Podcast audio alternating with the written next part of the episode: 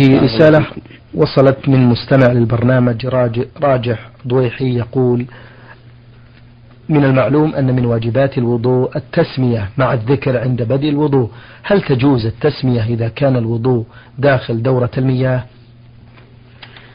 الحمد لله رب العالمين وأصلي وأسلم على نبينا محمد وعلى آله وأصحابه أجمعين. قول السائل من المعلوم وجوب التسمية في الوضوء هذا صحيح بالنسبة للمشهور من مذهب الإمام أحمد رحمه الله ولكن المسألة فيها خلاف بين أهل العلم. فمنهم من يرى الوجوب بناء على صحة الحديث عنده وهو قول النبي صلى الله عليه وسلم لا وضوء لمن لم يذكر اسم الله لمن لم يذكر اسم الله عليه. ومنهم من يرى أن التسمية لا تجب لأن هذا الحديث لم يثبت عنده. كما قال الإمام أحمد رحمه الله لا يثبت في هذا الباب في هذا الباب شيء. فوجوب التسمية على الوضوء محل خلاف بين أهل العلم. لكن من قال بالوجوب فإنه إذا توضأ الإنسان في مكان لا ينبغي فيه ذكر الله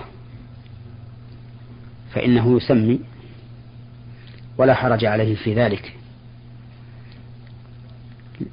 لأن الواجب لا يسقطه الشيء المكروه.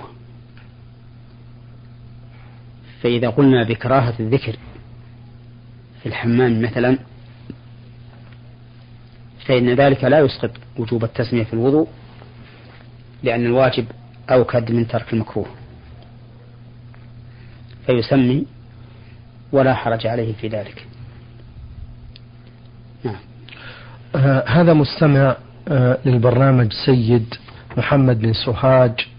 جمهورية مصر العربية يقول بأنه متزوج منذ سنتين ويعمل خارج بلده مع مجموعة من الأجانب المسيحيين ويكون بيننا وبينهم مثلا الأكل والشرب. هل يجوز معاملة هؤلاء يا فضيلة الشيخ؟ معاملة غير المسلمين على سبيل الموادة والمحبة والولاية محرمة. لا تجد كما قال الله تعالى لا تجد قوما يؤمنون بالله واليوم الآخر يوادون من حاد الله ورسوله ولو كانوا آباءهم أو أبناءهم أو إخوانهم أو عشيرتهم. ولقوله تعالى يا أيها الذين آمنوا لا تتخذوا اليهود والنصارى أولياء. بعضهم أولياء بعض. ومن يتولهم منكم فإنه منهم. إن الله لا يهدي الظالمين. ولقوله تعالى يا أيها الذين آمنوا لا تتخذوا عدوي وعدوكم أولياء تلقون إليهم بالمودة وقد كفروا بما جاءكم من الحق. فالواجب على المسلم كراهة أعداء الله الذين هم أعداء له في الحقيقة وهم كل كافر أيا كان نوع كفره سواء كان يهوديا أم نصرانيا أم مجوسيا أم دهريا لا يؤمن بشيء فإن الواجب على المسلم بغضهم وكلما ابتعد عنهم كان أسلم لدينه وأصلح لقلبه. لكن إذا ابتلي بهم بأن كانوا شركاء له في العمل فإنه لا حرج عليهم لا حرج عليه أن يأكل معهم إذا لم يمكنه الانفراد. وفي هذه الحال ينبغي بل يجب عليه أن يدعوهم إلى الإسلام ويبين لهم محاسنه وما يدريه لعل الله يفتح على قلوبهم فيهديهم فيهديهم. فإن الله سبحانه وتعالى على كل شيء قدير. وكم من شخص يستبعد حصول هداية هؤلاء ولكن تأتي هدايتهم بأيسر ما يكون. وإذا أخلص الإنسان الدعوة إلى الله سبحانه وتعالى وسلك طريق الحكمة في في ذلك فإنه يوشك أن يوفق وأن يهدي الله على يديه خلقا كثيرا. نعم. آه هذا المستمع للبرنامج أرسل بمجموعة من الأسئلة يقول في هذا السؤال آه قال رسول الله صلى الله عليه وسلم يأتي على الناس زمان القابض فيهم على دينه كالقابض على الجمر. القابض فيه. القابض فيه على دينه كالقابض على الجمر. آه، يقول هل أتى هذا الزمان؟ وهل هو زماننا هذا؟ هذا الأمر يختلف نعم. باختلاف الناس والأماكن. ففي بعض الأماكن يكون الإنسان مضطهدا في دينه مضيقا عليه حتى يكون كالقابض على الجمر. وفي هذه الحال يجب عليه أن يهاجر إلى بلد آخر يأتي فيه بدينه على حرية وطمأنينة. لأن أهل العلم يقولون إذا لم يتمكن الإنسان من إظهار دينه في بلاد الكفر فإنه يجب عليه أن يهاجر ليقيم دينه. وفي بعض البلاد في عهدنا هذا يجد الإنسان حرية كاملة في القيام بشعائر دينه وإظهارها وإعلانها وحينئذ لا يمكن أن نقول إن هذا العهد الذي أشار إليه النبي صلى الله عليه وسلم موجود الآن. لأننا نجد ولله الحمد في بعض البلاد الإسلامية ما يتمكن الإنسان معه من إقامة دينه على الوجه الذي يرضي الله ورسوله. نعم. المستمع يقول في ما معنى هذا الحديث؟ وهل هو صحيح؟ آه، إن الله سبحانه وتعالى يغضب يوم القيامة غضبا لم يغضب قبله ولن يغضب بعده. لماذا هذا الغضب؟ نعم. هكذا ورد في الحديث عن النبي صلى الله عليه وسلم. أما لماذا هذا الغضب؟ فلا يعلم فلا أعلم ذلك. والله سبحانه وتعالى أعلم بما يحدثه سبحانه وتعالى في خلقه. نعم. بارك الله فيكم.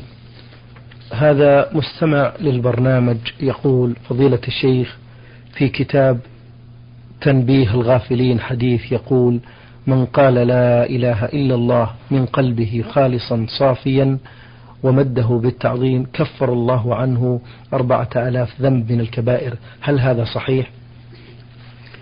هذا ليس بصحيح. والحديث عليه علامة الوضع ظاهرة. وهذا الكتاب الذي أشار إليه السائل كتاب نبيه الغافلين هو من كتاب ألو... من... من كتب الوعظ التي يكون فيها الغث والسمين والصحيح والحسن والضعيف والموضوع. وأصحاب هذه الكتب يأتون بالأحاديث الضعيفة أو الموضوعة عن حسن نية ليرققوا بذلك قلوب الناس ويخوفوهم من غضب الله عز وجل. وهذه الطريق غير سديدة لأن غنى الناس بما في كتاب الله من المواعظ وبما صح عن رسول الله صلى الله عليه وسلم منها كاف في إصلاح الخلق. ولو أن أهل الوعظ اقتصروا في وعظهم على ما جاء في كتاب الله وك وما صحت به السنة عن رسول الله صلى الله عليه وسلم لكان ذلك كافيا ومجزئا عن كل ما سواه. ولو أنهم فعلوا ما يوعظون به لكان خيرا لهم وأشد تثبيتا. والقرآن الكريم كله موعظة وشفاء وبيان وهدى.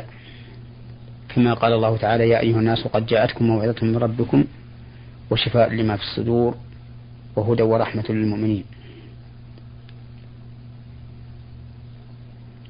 أما ما جاء في كتب الوعظ من الأحاديث الضعيفة والموضوعة فهو من العمل الصادر عن اجتهاد ولكنه ليس من العمل الذي يحمد عليه فاعله. لكن يرجى له المغفرة والعفو من الله عز وجل مع حسن نيته. نعم. آه المستمع أيضا من المنطقة الشرقية أخوكم في الإسلام عين شين يا يقول في رسالته أنا والحمد لله أصلي مع الجماعة في المسجد ولكن يأتيني في أكثر الأوقات شيء يقول لي بأنك تصلي رياء للناس ولكنني أعوذ بالله من هذا من هذا. وبعض الأوقات أيضا يشككني في الله سبحانه وتعالى حيث يقول لي إذا نصحت إخواني وأهلي وقرأت عليهم الكتب الطيبة يقول لي إنك لا تفعل ذلك إلا لتكسب الشهرة. حتى يقولون بأنك رجل خير ودين وما وما تفعله إلا رياء. ماذا تنصحونني؟ بارك الله فيكم. الذي ننصحك به أن تعلم أن هذه الوساوس من الشيطان. يلقيها في قلبك ليحول بينك وبين وبين هذا الفعل بل ليحول بينك وبين العمل الصالح الذي تريد أن تقوم به. وأنت تعلم من نفسك أنك ما ذهبت إلى المسجد لتصلي مع الجماعة رياء ولا سمعة. وإنما ذهبت امتثالا لأمر الله ورسوله. وتعلم كذلك أنك ما قمت بالنصيحة لأهلك وأصحابك ومن يتصل بك إلا لترشدهم إلى دين الله عز وجل. رجاء أن يهديهم الله على يديك فتنال الخير الكثير الذي قال عنه رسول الله صلى الله عليه وسلم لأن يهدي الله بك رجلا واحدا خير لك من حمل النعم. كل هذا هو ثابت في قرارة نفسك وعالم به ولا تفعله إلا, إلا وأنت مطمئن إلى هذا القصد والنية. فما يرد عليك من الخو... فما يرد عليك من الخواطر والأوهام فإنما هي وساوس من الشيطان ليحول بينك وبين الخير والدعوة إليه. وقد كان هذا يصيب الصحابة رضي الله عنهم ويصيبهم ما هو أعظم من ذلك. يصيبهم من الهواجس والخواطر ما لو سقطوا من السماء لكان أحب إليهم مما كان في نفوسهم أو لو احترقوا حتى يكونوا حمما لكان أهون عليهم. ولكن الرسول عليه الصلاة والسلام أمرهم بأن يستعيذوا بالله من الشيطان الرجيم وينتهوا عن هذه الوساوس ويعرضوا عنها وبذلك يشفون منها وتزول بإذن الله عز وجل. فاصبر اصبر على طاعة الله اصبر على الذهاب إلى المساجد وعلى الدعوة إلى الله عز وجل. وهذه الأوهام التي تصيبك والخطرات التي يلقيها الشيطان في قلبك لا تنظر إليها إطلاقا. وإذا مارستها الإعراض عنها وعدم الالتفات بها إليها واستعنت بالله تعالى في ذلك وسألته أن يزيلها من قلبك فأبشر بالخير وأن الله تعالى سيزيلها. بارك الله فيكم على هذا التوجيه الطيب. هذا مستمع للبرنامج نون عين ها يقول هل يجوز لي أن أصوم الست الست من شوال أو يوم عاشوراء وأنويه قضاء عن صيام بعض أيام رمضان؟ أما صيام الست فلا يصح أن تجعلها عن قضاء رمضان لأن أيام الست تابعة لرمضان فهي بمنزلة الراتبة للصلاة المفروضة.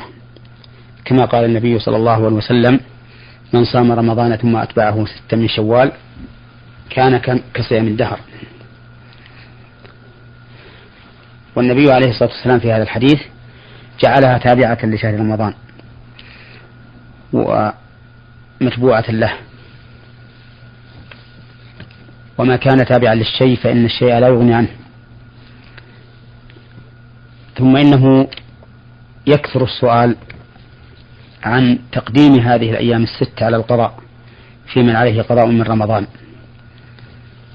والجواب على ذلك أن هذا لا يفيد أي أن تقديم الست على قضاء رمضان لا يحصل به الأجر الذي رتب النبي صلى الله عليه وسلم على صيامها بعد رمضان لأن النبي صلى الله عليه وسلم يقول من صام رمضان ثم أتبعه ستا من شوال ومن كان عليه قضاء فلا فإنه لا يصدق عليه أن يكون قد صام رمضان.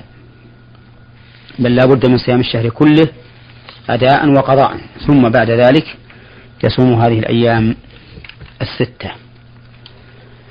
وأما إذا نوى بصيام يوم عاشوراء نوى به القضاء فإننا نرجو أن يحصل له القضاء وثواب اليوم. لأن الظاهر أن المقصود هو أن يصوم ذلك اليوم. وكذلك إذا صام يوم عرفة عن قضاء رمضان فإن نرجو له أن يحصل له الأمران جميعا. وكذلك إذا صام ثلاث عشرة وأربع عشرة وخمس عشرة من الشهر وهي أيام البيض ونواها عن قضاء رمضان فإن نرجو أن يحصل له الثواب ثواب الأمرين جميعا. وكذلك إذا صام يوم الخميس ويوم الاثنين عن قضاء رمضان فإننا نرجو أن يحصل له أشهر القضاء وأشهر صيام هذه هذين اليومين لأن المقصود أن تكون هذه الأيام صوما للإنسان. نعم. بارك الله فيكم. هذا مستمع للبرنامج آه، سعودي يقول بأنه شاب حدث له حادث مرور ولا مرد لقضاء الله سبحانه وتعالى. ويقول وسبب لي هذا الحادث إصابة بالعمود الفقري وأدى ذلك إلى عدم التحكم في عملية الخروج والعجز عن الوضوء. سؤالي بما أنني لا أستطيع الوضوء ولعسر التيمم ماذا أفعل لفضيلة الشيخ؟ هل أصلي بدون وضوء وتيمم؟ أما العجز عن الوضوء فإن كان السائل يقصد بالوضوء ما يقصده كثير من العوام وهو غسل الفرج من البول أو الغائط. أقول إن كان يقصد ذلك فإنه بإمكانه أن يستجمر بالمناديل استجمارا شرعيا يكون ثلاث مساحات فأكثر منقية ويجزئه ذلك عن الماء. وأما إذا كان يريد بالوضوء غسل الأعضاء أو بعبارة أصح تطهير الأعضاء الأربعة وهي الوجه واليدان والرأس والرجلان وأنه لا يستطيع أن يتوضأ على هذا الوجه فإنه يتيمم فيضرب الأرض بيديه ويمسح بهما وجهه وكفيه. فإن عجز عن ذلك وليس عنده من ييممه فإنه يصلي على حسب حاله ولا حرج عليه. لقول الله تعالى فاتقوا الله ما استطعتم. وقول النبي صلى الله عليه وسلم إذا أمرتكم بأمر فأتوا منه ما استطعتم. نعم. آه هذه مستمعة من الرياض لها مجموعة من الأسئلة. آه تقول في السؤال الأول أسمع عن السلف من هم السلف يا فضيلة الشيخ؟ السلف معناه المتقدمون. فكل سلف فكل متقدم على غيره فهو سلف. فهو سلف له. ولكن إذا أطلق لفظ السلف فالمراد به القرون الثلاثة المفضلة الصحابة والتابعون وتابعوهم. هؤلاء هم السلف الصالح. ومن كان بعدهم وسار على منهاجهم فإنه مثلهم على طريقة السلف وإن كان متأخرا عنهم في الزمن. لأن السلفية تطلق على المنهاج الذي سلكه السلف الصالح رضي الله عنهم. كما قال النبي عليه الصلاة والسلام إن أمتي ستفترق على 73 فرقة. كلها في النار إلا واحدة وهي الجماعة. وفي لفظ من كان على مثل ما أنا عليه وأصحابي. وبناء على ذلك تكون السلفية هنا مقيدة بالمعنى.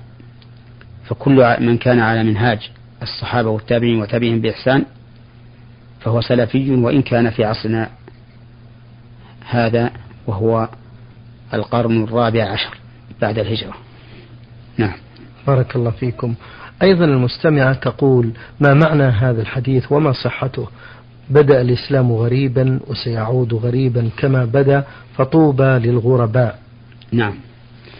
معناه أن الإسلام أول ما ظهر كان غريبا. لا يعتنقه إلا الواحد أو الاثنان أو الثلاثة أو ما أشبه ذلك. فهو كالغريب في بلد كالغريب في بلد غير بلده. ثم تطور الإسلام وانتشر في أقطار الدنيا وصارت الغلبة للمسلمين حين كانوا متمسكين به تمسكا يرضاه الله عز وجل.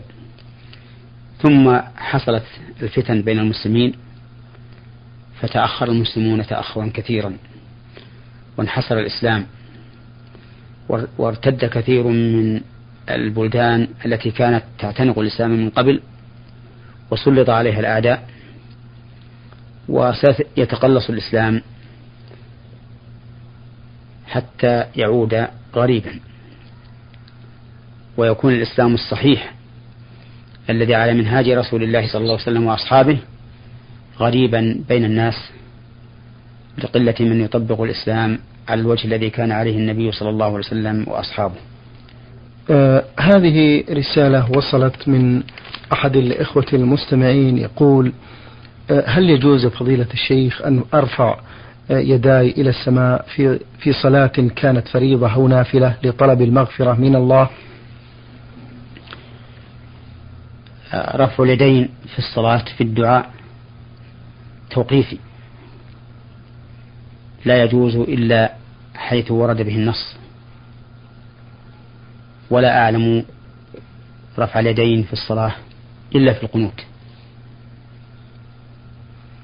في القنوت يشرع للإنسان أن يرفع يديه في الدعاء لكن لا يرفع وجهه لأن النبي صلى الله عليه وسلم نهى عن رفع البصر إلى السماء في الصلاة واشتد قوله في ذلك حتى قال لينتهن عن هذا أو لتخطفن أبصارهم.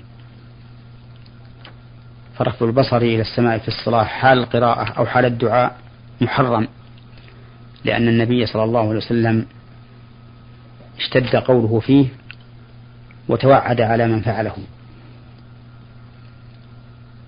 وبهذا نعرف خطأ بعض الناس الذين إذا رفعوا من الركوع مدوا أيديهم إلى السماء ورفعوا أبصارهم فإن هذا خطأ. والمشروع عند الرفع من الركوع أن ترفع يديك كما ترفعها عند تكبيرة الإحرام. ترفعها إشارة عند قول سمع الله لمن حمده ثم تضعها على صدرك فتضع اليمنى على اليسرى ورأسك غير مرفوع إلى السماء. هنا.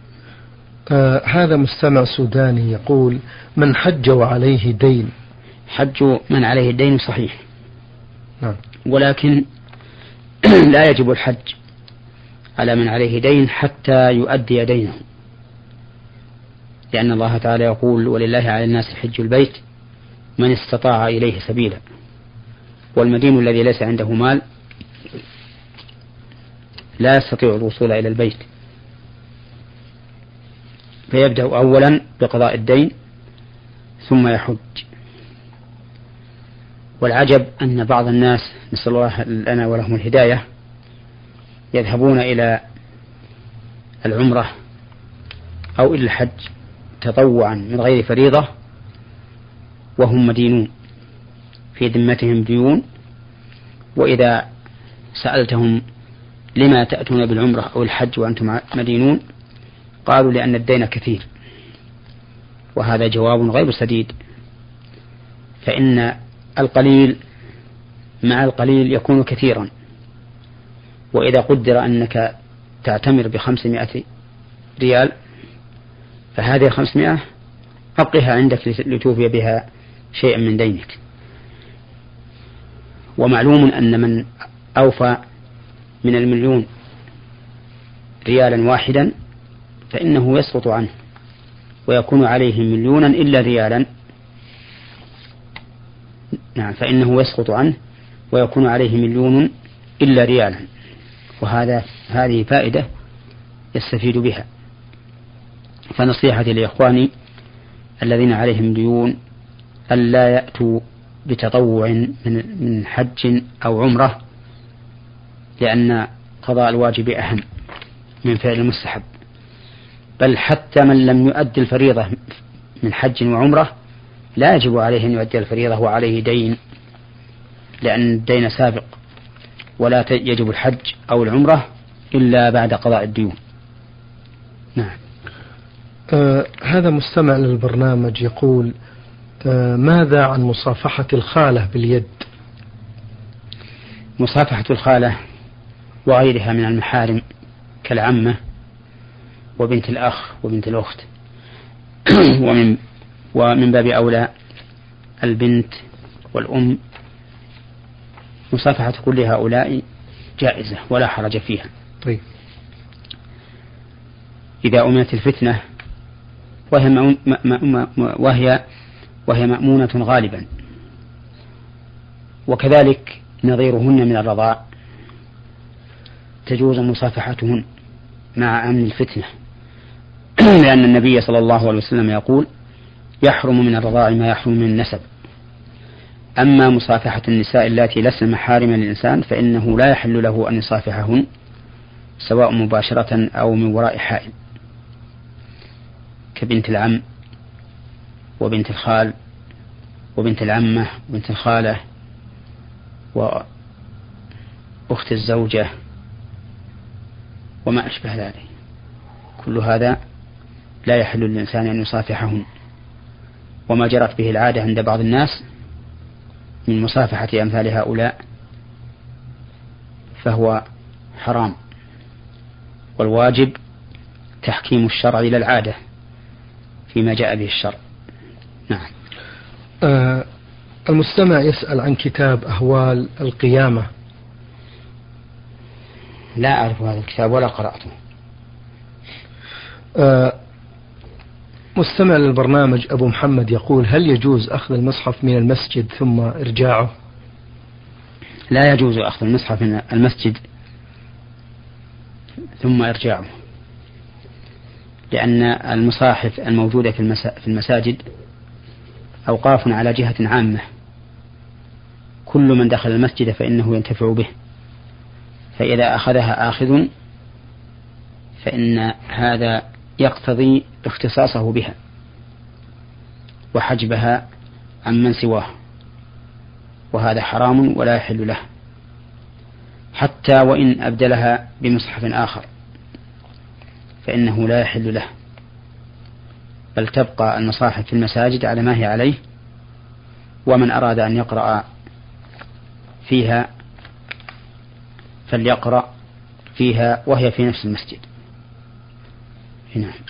شكر الله لكم يا فضيلة الشيخ وعظم الله مثوبتكم على ما بينتم لنا وللإخوة المستمعين.